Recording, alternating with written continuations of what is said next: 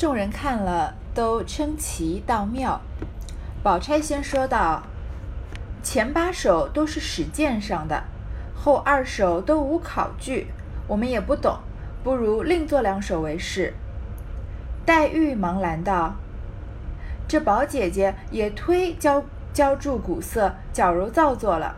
这两首虽是虽与史鉴上无考据，咱们虽不曾看这些外传，不知底里。”难道咱们连两本戏也没见过不成？那三岁孩子也知道，何况咱们？探春便道：“这话正是了。”李纨又道：“况且他原是到过这个地方的。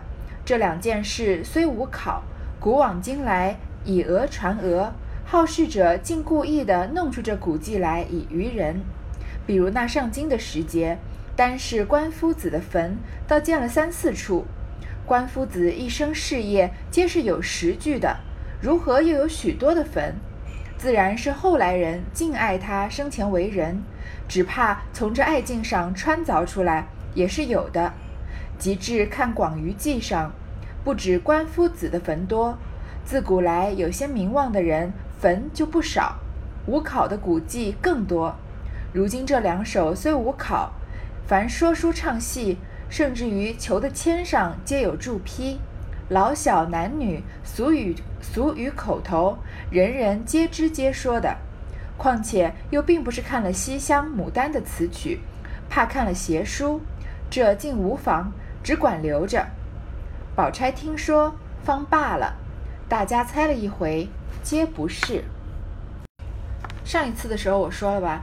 呃，薛宝琴做的最后这两首啊，一个是在说《西西厢记》，一个在说《牡丹亭》。这个时候一下就有一个人要跳出来，呃，教育他说的不对了。那当然就是薛宝钗了。所以薛宝钗啊，同上次教育林黛玉一样啊，她假装自己没有读过这个书啊，就在这么多人的面前说啊，前八首都是史鉴上的，什么赤壁啊、马嵬啊、桃叶渡啊，都是嗯。应该说正经的书上能读到的，但是后面两首呢没有考据，我们也不懂，所以薛宝钗故意说后两首她不懂啊，其实她当然懂了《西厢记》《牡丹亭》嘛，不如就另作两首吧。这里林黛玉就拦住薛宝钗啊，说这宝姐姐你也忒浇注古色，就是不懂变通的意思，太矫揉造作了一些，说这个话确实有点做作了。那林黛玉在众人面前的时候，第一次不小心脱口而出这件话，这句话。呃，良辰美景奈何天，赏心别事谁家院啊？那薛宝钗把她是在私底下教育她的，那个时候林黛玉很感激。但是这个时候的语境呢，她作十首怀古诗，然后呃，薛宝琴引用了《西厢记》《牡丹亭》，而且是她是从地点的方面来说的，所以而且大家就是呃过节的时候猜灯谜嘛，不是什么很严肃的事情，所以其实引用一下也无妨。就是一个人，他如果平常过于正经的话，对于其他很多一般的普通人来眼里来看呢，可能就会觉得他有一些假正经了。比如说，呃，我有我认识的一个人的丈夫，他是学这个哲学的。所以平常喜欢看尼采的书，所以在跟别人呃聊天的时候呢，常常就在说这个我最喜欢的作者作家或者我最喜欢的这个哲学家是尼采。那很多人私底下就说他这个人平常就是很喜欢装逼，其实也许就是他本身喜欢看尼采而已，或者跟他学的东西有关系。那尼采在他的呃学习生涯中，只不过就是一个嗯。必必须要要求看的一书的一个作者，所以他并不觉得有什么。但是，呃，一般的人来说，平常不会把这些大哲学家放挂在嘴边，对吧？所以就有点像薛宝钗这样子，他就太过于注重，嗯，不能读的书和不能读的书了。什么不管什么人讲到，他都需要他都要来点一下。其实从薛宝钗的立场，他并不觉得这有什么错。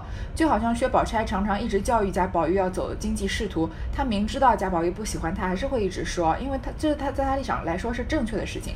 但是过于的正经，就过于的，呃，就会让别人觉得没不好相处了。就是在大家。都在兴头上，在听怀古诗的时候，他一定要指出这个话来，所以黛玉在这个时候就拦他了，说这样有点做作了。我们虽然没看过这些外传啊，不知底里，虽然我们没有看过这些书，但是我们难道连戏也没有看过吗？对呀，《西厢记》《牡丹亭》都是这个戏曲啊，所以他们点戏的时候常常要点到这些的，嗯，什么《红娘记》啊之类的。所以说这些我们都也其实戏里都看过，三岁孩子都知道，何况咱们呢？我们也不要在这里懂装不懂了。探春也同意。李纨这里呢也是这么同意的。他觉得，首先薛宝琴是去过这些地方的，这两这两件事虽然没办法考证呢，但是古往今来以讹传讹，以讹传讹就是说，呃，一个假话其实越传越假，传得像真的一样，所以是个贬义词。嗯，他这里故意用一个贬义词呢，因为《西厢记》《牡丹亭》不是，嗯，大家应该能就是应该去看的正经书，是一些歪书，所以他用以讹传讹，而且那些好事者居然故意的弄出这些古迹来愚人，所以这些东西，呃，《西厢记》或者《牡丹亭》里面的地点是不存在的，因为它是戏文嘛，是杜撰出来的，就像《红楼梦》是杜撰出来的呀，至少从曹雪芹的角度是杜撰出来的，所以你要是建一个大观园，那哪里都能建呀，因为它。前这个《红楼梦》里面时代啊、地点说的都很混乱。如果我想在金陵、南京建一个大观园，北京建一个，其实都呃能说得过去，对吗？或者西安这样的曾曾经是当过古都的地方，都可以呃建建一个大观园。所以这是好事者故意弄出来的。比如说啊，那年上京的时节啊，关夫子的坟倒建了三四处。关夫子就是关羽啊，也就是关公，他的坟怎么一个人这个一个人？一生的事业是有理有据的，但是怎么会有这么多坟呢？尸体只可能葬在一个地方啊，骨灰只可能在一个地方呀。当然是后来的人啊，因为敬爱他生前的为人，后面的人因为敬爱他，所以在这个敬爱上面穿凿出来的。因为敬爱，然后就生出了想要纪念他的想法，所以在各地都有他的坟了。其实就是表现出对他的爱戴而已。然后再看《广舆记》呢，《广舆记》就是啊，明代的一本，其实是。讲地理的书籍，参考了参考了这个历代的史籍和地方志做的，主要是讲这个嗯中国的地理风光的一本概况的一本书。不仅是关子关夫子的坟多，在广广舆记上，不仅关羽的坟多啊，那些有名望的人坟就不少，而不能考的古迹就更多了，很多有些是可考的，有些不可考的。所以这两首虽无考，你看李纨也是。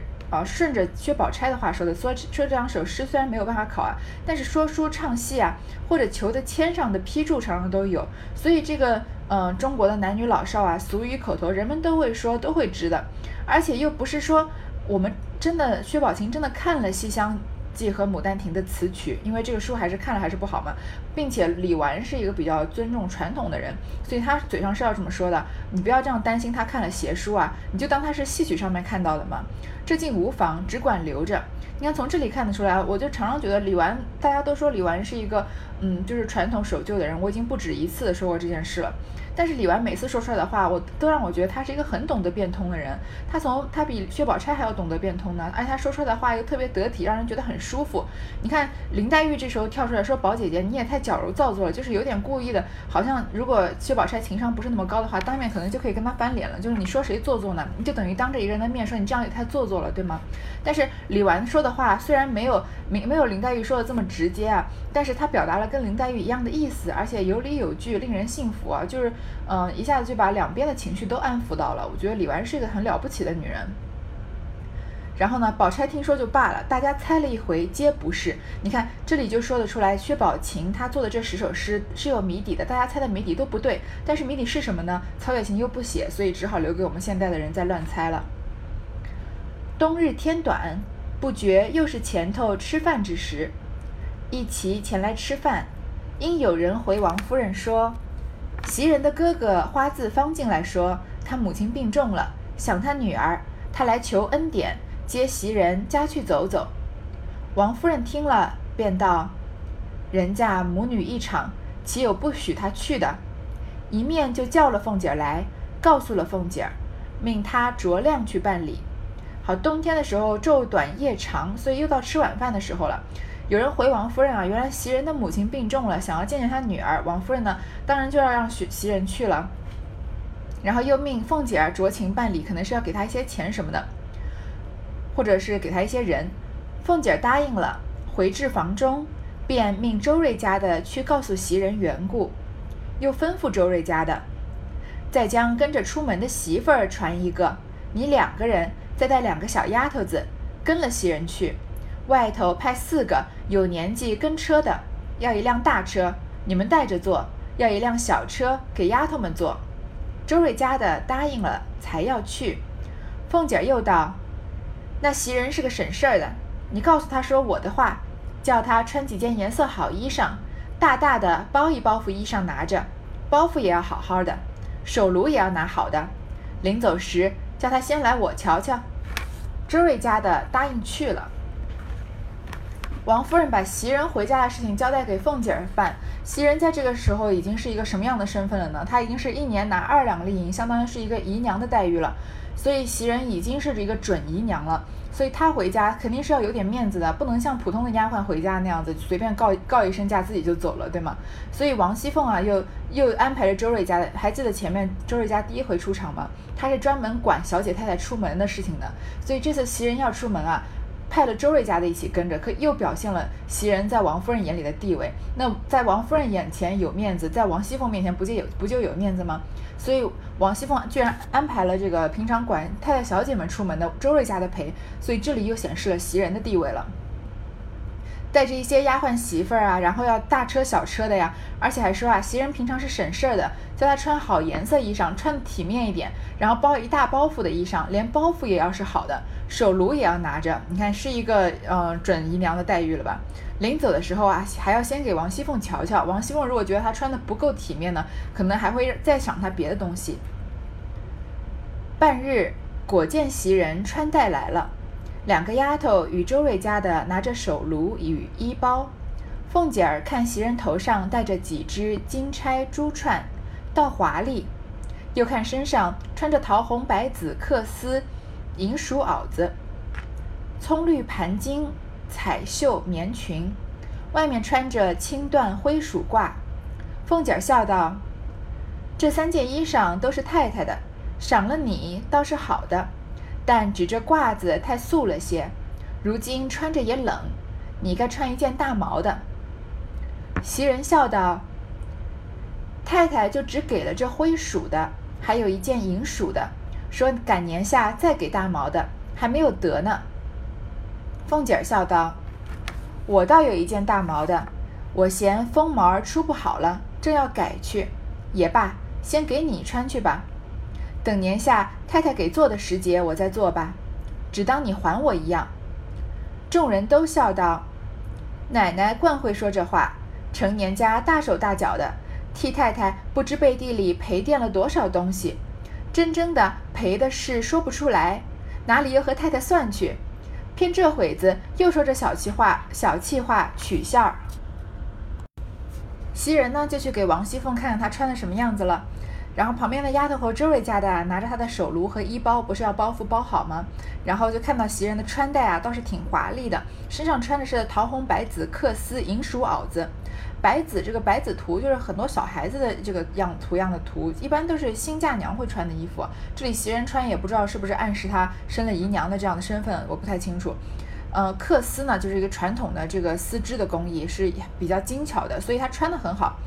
然后。凤姐儿就说啊，你这个三件衣裳都是太太的，赏了你倒是好的。你看王夫人把自己的衣裳直接越过贾宝玉赏给袭人了，袭人又不是王熙凤的丫鬟，王熙凤又给她升工资，又给她这个直接赏东西，可见王夫人对袭人的重视了吧？那王夫人一重视，凤姐儿不就重视了吗？所以凤姐儿就说啊，你这个褂子有点太素了，而且现在也冷，你应该穿一个大毛的。袭人就说呢，这是太太只给了这个灰鼠的，然后说年下再给大毛的，就是像他们的那些呃什么鹤氅的那个呃大披肩吧，说现在还没有得到。凤姐就说啊，我有一件大毛的，我嫌风毛出的不好了。这个风毛可能就是这个衣服边上的那一圈毛边，就像我们现在穿大衣有时候会有毛领，所以这个他觉得这个风毛这个可能它的毛边或者毛领啊，呃已经不好了，可能有一点塌或者之类的，这样这样去改。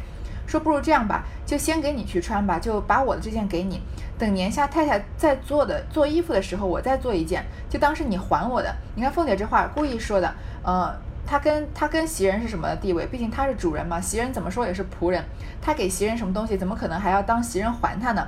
所以大家都顺着王熙凤的毛摸啊，奉承她，说奶奶真会说话。贾府这些年大手大脚的，不知道王熙凤你背地里替他们赔垫了多少东西呢？赔的都说不出来。其实王熙凤虽然她放高利贷什么的，也可能确实给贾家垫了不少东西，但是她也确实从贾家的，呃，这个金库里面拿了不少走吧。说你这会儿怎么又去跟太太算的呀？正说偏说这些小气话来取笑的，说王熙凤是故意装小气的。其实大家都知道王熙凤是真的小气，只不过王熙凤是主人嘛，所以大家要顺着她的话说。凤姐儿笑道：“太太哪里想得到这些？究竟这又不是正经事，再不照管也是大家的体面。说不得我自己吃些亏，把众人打扮体统了，宁可我得个好名也罢了。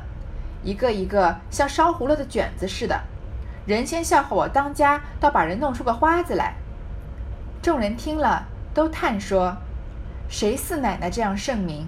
在上体贴太太，在下又疼顾下人。”一面说，一面只见凤姐儿命平儿将昨日那件石青缂丝天团天八团天马皮褂子拿出来，与了袭人，又看了包袱，只得一个檀墨花翎水红绸里的夹包袱，里面只包着两件半旧棉袄与皮褂。凤姐儿又命平儿把一个玉色绸里的多洛尼的包袱拿出来，又命包上一件雪褂子。王熙凤啊，就顺着这些仆人的话继续往下说了，说王熙呃王太太王夫人哪能想到这些呀？这又不是什么正经事，就算不管啊，也是大家的体面。那出了贾府的那些仆人，代表的就是贾府嘛，所以回家袭人有面子，也就是贾府有面子。说啊，不然就我自己吃点亏，把大家打扮体统了，这样我得个好名声就罢了。一个一个像烧糊了的卷子似的，别人就会笑话我啊，把人弄出个花子来，把人弄得像个叫花子一样。烧糊了的卷子这句话不是第一次出现了，在第四十六回的时候，嗯，王熙凤不是因为这个假设想要鸳鸯当她的小妾嘛，然后王熙凤就说啊，是贾贾母会调理人啊，把人都调理的像水葱儿似的。然后贾母就顺他的话开玩笑说，不如你就把鸳鸯带过去给贾琏做房里人吧。那个时候王熙凤就说啊，莲儿不配，就只配我和平儿这一对烧糊了的卷子和他混吧。所以大家都笑起来了。那时候就解释过，这烧糊了卷子，卷子是一种这个面食，然后嗯是可能是蒸卷吧，是把这个面团可能卷起来，然后在这个嗯。屉上面蒸，但是烧糊了就丑了呀，又又丑又皱，然后又黑黑的，对吧？所以说，就就像我和平儿这种丑的人来跟配备贾琏，嗯，鸳鸯这么可爱，这么像水葱儿的女孩就不太适合配了。这里，嗯，说如果我们把把你打扮的，可见这个烧糊了的卷子是王熙凤的一个口头禅，说如果把人人都打扮的像烧糊的卷子是不体面的意思，就是嗯不讲究、不成体统的样子的话，那别人就会笑话我啦，说好好的把人弄得像个叫花子一样了。大家就都叹说啊，你看这个，嗯，主人仆人嘴里都没有一句实话，说谁像奶奶这样圣明啊，在上面体贴太太，在下又疼顾下人，这太讽刺了。王熙凤一出场的时候，著名的名声就是对下人未免太严苛了一些，对吧？然后很多人都在背地里说这个王熙凤有多严苛，但是在她的面前呢，又说啊，你在上体贴太太啊，在下又疼顾下人，说你疼我们呀，一面说啊。然后凤姐果然就让平儿把昨天的那件石青克丝的这个马褂拿给她，然后又看了包袱啊，觉得这个包袱也不够好，里面的东西也不够好，只有半旧的棉袄与皮褂，所以凤姐又拿了一个玉色绸里多洛尼的包袱，从外包装到里面的内容物啊，都用了更好的。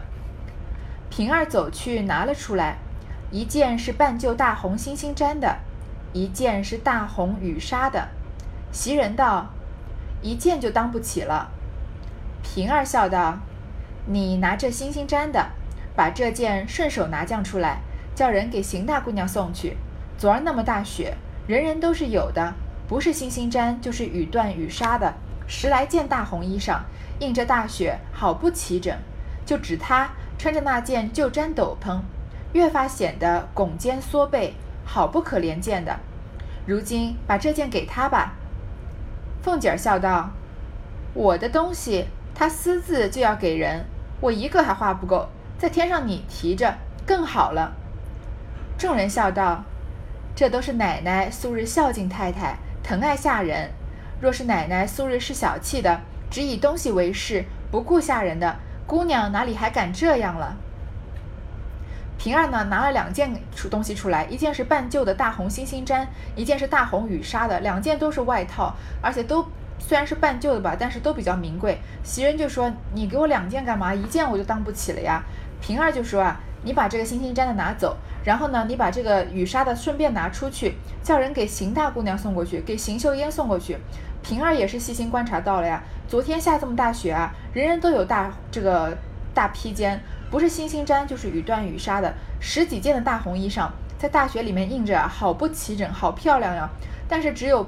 邢岫烟啊，她不是没钱吗？穷，她穿的那件旧毡斗篷，越发显得呀拱肩缩背。你看又冷啊，就你看冷的肩膀都拱起来，背都缩起来了，多可怜。然后也显得跟这么多，尤其像薛宝琴这样在雪地里面这么奔放、这么艳丽的女孩，贾母要把她画在画里的，这样一对比，不就觉得很寒酸了吗？她也是小姐家的呀，所以平儿都可怜她，然后说不如把这件给她吧。凤姐就说啊，你看看，你看看这个平儿，我的东西啊，他私自就要给人，我一个人还花不够呢，然后你还要再添着，你还要提点别人啊，那太好了，就故意正话反说嘛。大家都说啊，那都是因为奶奶你啊，王熙凤你啊，平常又孝敬太太，又疼爱下人。如果奶奶你平常是个小气的人呢，只管只管东西的话，注重东西的话，不顾下人，那平儿怎么会这样呢？哪敢这样呢？所以邢岫烟的苦啊，连平儿这样子有灵性的丫鬟都看在眼里了，那很多人都看在眼里了呀。就其实，嗯，怎么说？有的时候，嗯，穿着普通并不是什么可耻的事情，但是如果出席了某出席某一种场合需要打扮的光鲜亮丽，就像大观园的这个场景一样，却因为这个经济的实力、经济的原因啊，然后只能穿着很普通的衣服，确实显得格格不入。当然。嗯，我们都认为，比如说性格或者是自信是你最好的化妆品，也是你最好的衣裳。但是现实并没有我们想象中的这么美妙。你确实穿的不够光鲜亮丽，确实在很多场合会被人低看一眼的。就像，嗯，这里你看邢岫烟这个穿的这个样子，平儿是一个心地比较善良的。你看平常王熙凤对下人太严啊，平儿会帮着周旋一下的。她心地善良，所以会把这个呃斗篷给邢岫烟。那其他那些啊。比较呃刻薄的丫鬟，我甚至比如说像平常讲话比较直接的，像晴雯这样的丫鬟，看在眼里还不知道会怎么评价邢岫烟呢，对吗？所以邢岫烟的命运还是挺可怜的。凤姐儿笑道：“所以知道我的心的，也就是他还知三分罢了。”说着又嘱咐袭人道：“你妈若好了就罢，若不中用了，只管住下，打发人来回我。”我再另打发人给你送铺盖去，可别使他们的铺盖和梳头的家伙。又吩咐周瑞家的道：“你们自然也知道这里的规矩的，也不用我嘱咐了。”周瑞家的答应，都知道。我们这去到那里，总叫他们的人回避。若住下，必是另要一两间内房的。说着，跟了袭人出去，又吩咐预备灯笼，遂坐车往花字坊家来，不在话下。袭人这次回家特别有派头，比起他上一次春节的时候回家，就是随随便便就这么去了，贾宝玉还跑去看他，就是彻底的不一样了。他算是呃翻身农奴把歌唱了，整个人跃了好几个等级。他就跟这个王熙凤跟袭人说啊，你妈妈身体好了就算了，如果身体不好没有好转的迹象的话，那你就住在家里，你打发人来回我。我再让人呢给你送铺盖去，你可不能用他们的铺盖和梳头的家伙，你不能用你娘家的这些东西，因为他现在是贾府的身份比较特殊的一个人，不是一个普通的丫鬟，所以你东西要用好的。再吩咐周瑞家的呀，按照规矩办事。周瑞家的说知道了，我们要去啊，一定会叫人回避的，因为他去他哥哥家嘛，有一些男人在，如果住下呢，也会要一两间内房的，不会惹人闲话，因为袭人是贾宝玉的半个姨娘了。这里，凤姐又将怡红院的妈妈换了两个来，吩咐道：“袭人只怕不来家，你们素日知道那大丫头们，那两个知好歹，派出来在宝玉屋里上夜，你们也好生照管着，别由着宝玉胡闹。”两个妈妈去了，一时来回说，派了晴雯和麝月在屋里，我们四个人原是轮流着代管上夜的。